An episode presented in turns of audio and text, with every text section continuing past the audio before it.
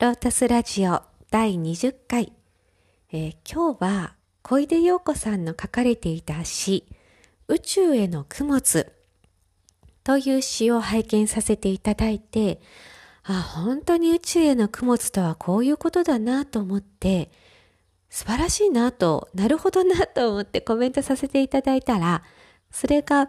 私へのメッセージだったと知り、本当にすごく嬉しくて、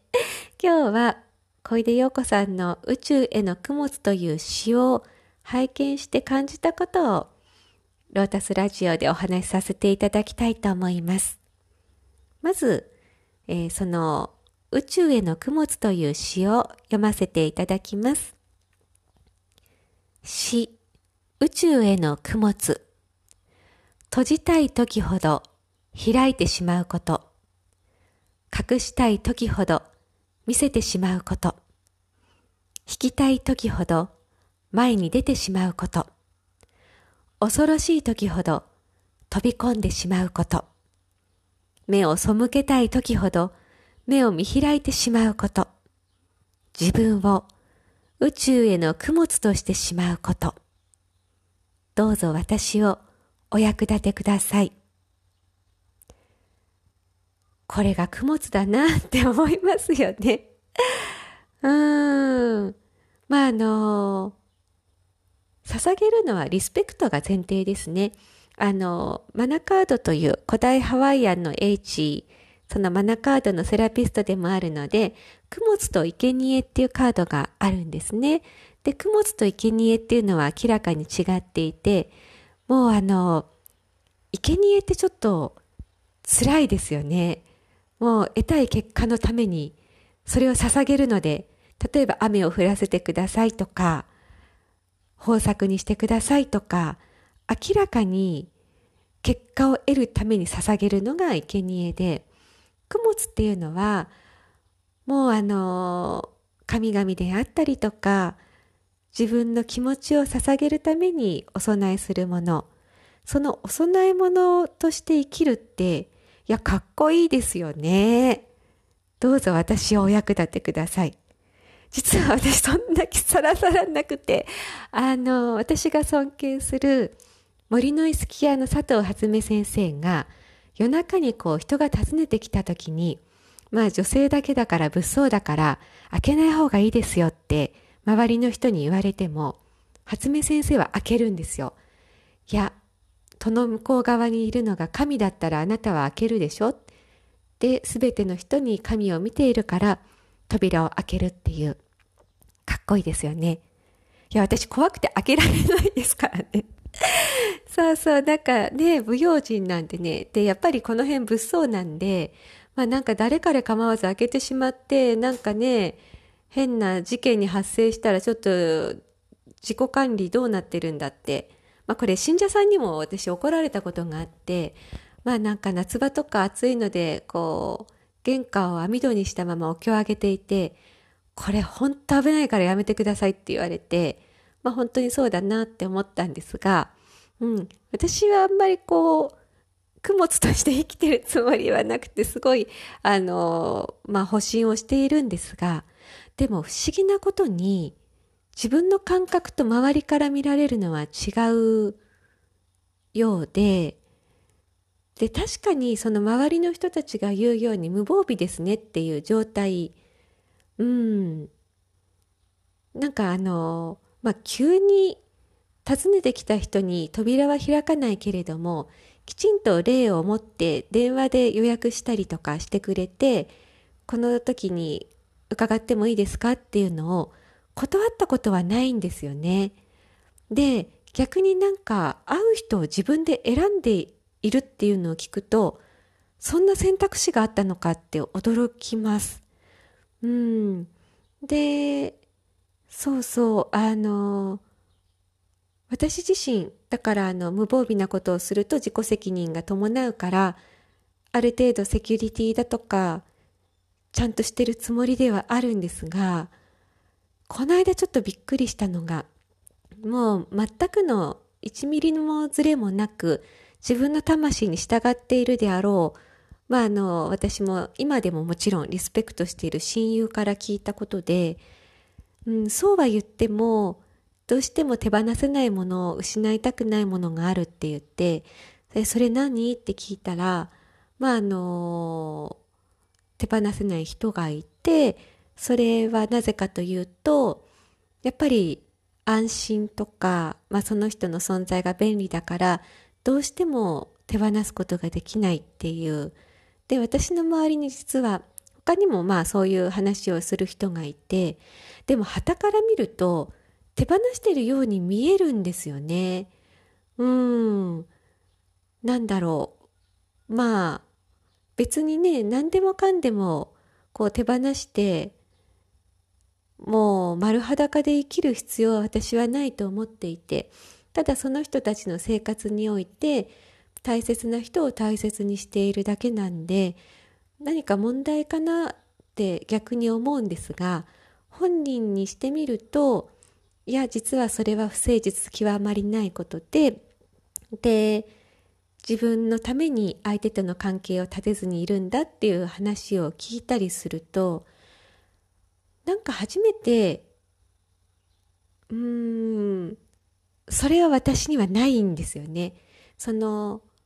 自分にとって便利だからいてほしいとか、逆に便利だからいてもらうぐらいだと気持ちが悪いんですよ。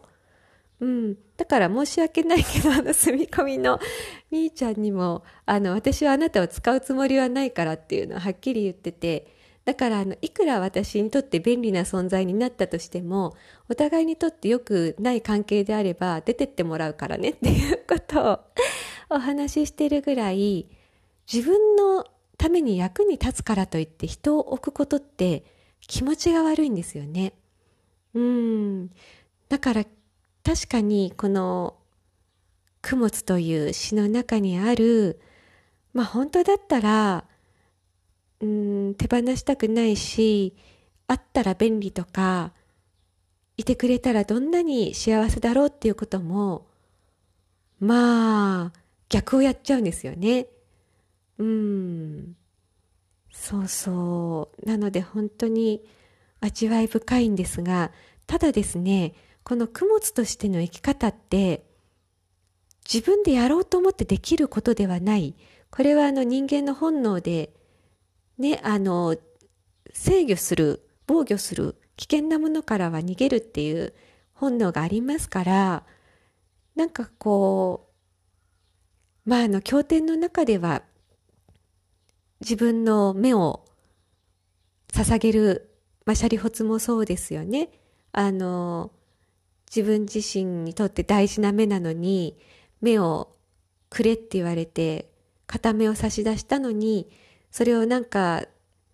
存在に扱われて、もう一つくれって言われた時に腹が立ったことが、それが悟りへのお試しだったのか、そのお試し失格みたいな話があったりとか。でもジャータカもそうですよね。ジャータカの中でウサギが虎のために自分の身を捧げるとか、いやそこまでしなくてもいいでしょうっていうそれは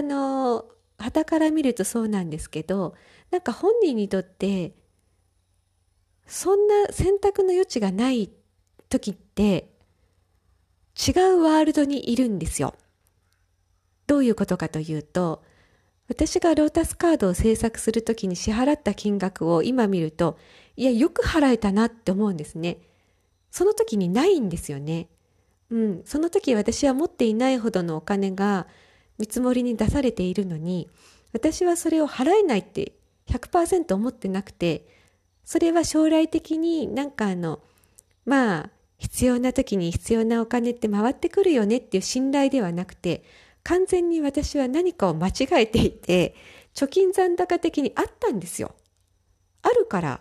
て思って払ってるのに、結果的にはあったけどその時点でなかったっていう不思議なことが起きていて、これほんとすごいって自分でも思うんですよ。現実でなってるんですよねだって私絶対借金しませんし、ローンとか絶対組まないんですよ。もう昔の人みたいにあるお金だけで回すっていう、それはなんか私にビジネスセンスがないから将来お金が入ってくるっていう確信とかも全然ないし、ありがたいことに手元にそこにお金があったら使わせていただくっていうことで、その時に貯金の残額を見たら、これ個人事業でロータスカードやってるので法人は関係なく、私お金あるじゃんと思って払ったんですよね。でも今思うと分割で払えたから、請求が2回に分かれますよって言われていて、前期納入分と後期納入分でトータルいくらですっていうトータル金額を見せられた時に、なんであったのか今思うと不思議なんですよ。実際なかったので、こういうことってよく起きませんか？前も小出陽子さんとのトークライブをさせていただいた時に、私が全くもって記憶違いだった、私にとって事実として体験していたけど、その場にいた人たちはそんなこと言った覚えがないっていうことが結構あるんですよね。それで私は、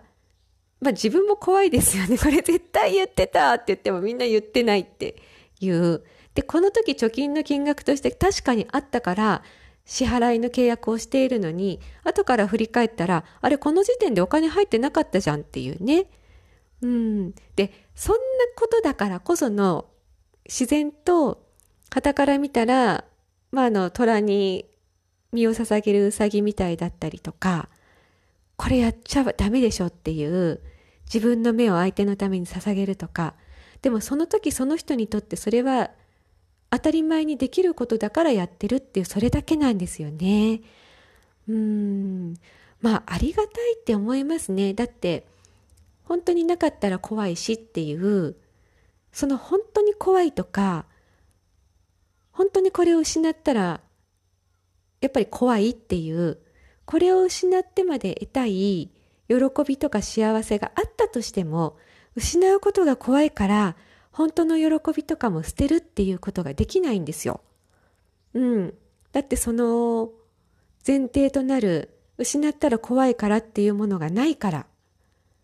わかりましたかね、この話の仕方で。怖いと思う材料がない状態になってるんです。バーチャル的に。すごいですね。でも私にとってそれは完全にバーチャルリアリティなので、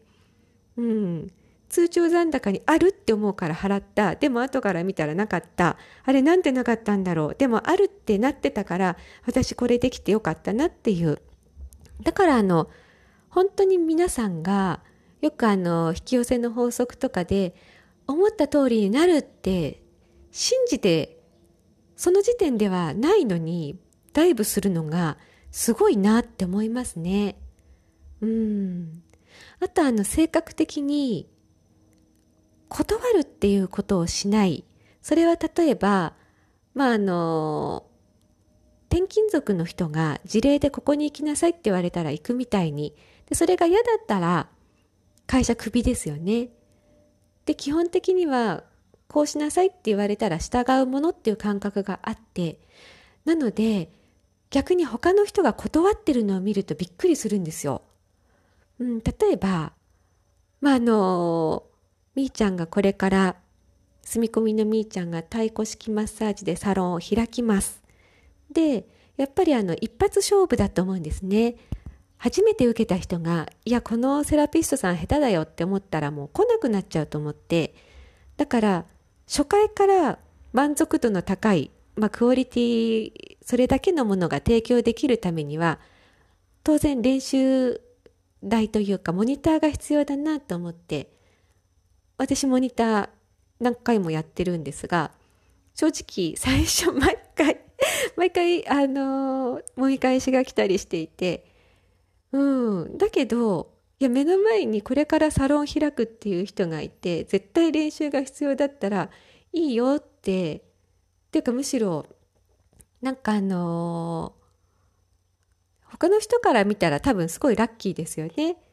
練習と称して実際にマッサージしてもらえて、これが揉み返しとか来ない場合は本当にありがたいモニターなんですけどね、なかなかのリスクもありながらの、でもそれをしないっていう選択はないんですよ。だから怖いのはみんながそれが当たり前って思ってしまう、そんななんかやばい思い込みもあって、だからもちろんみーちゃんを応援したい人がいる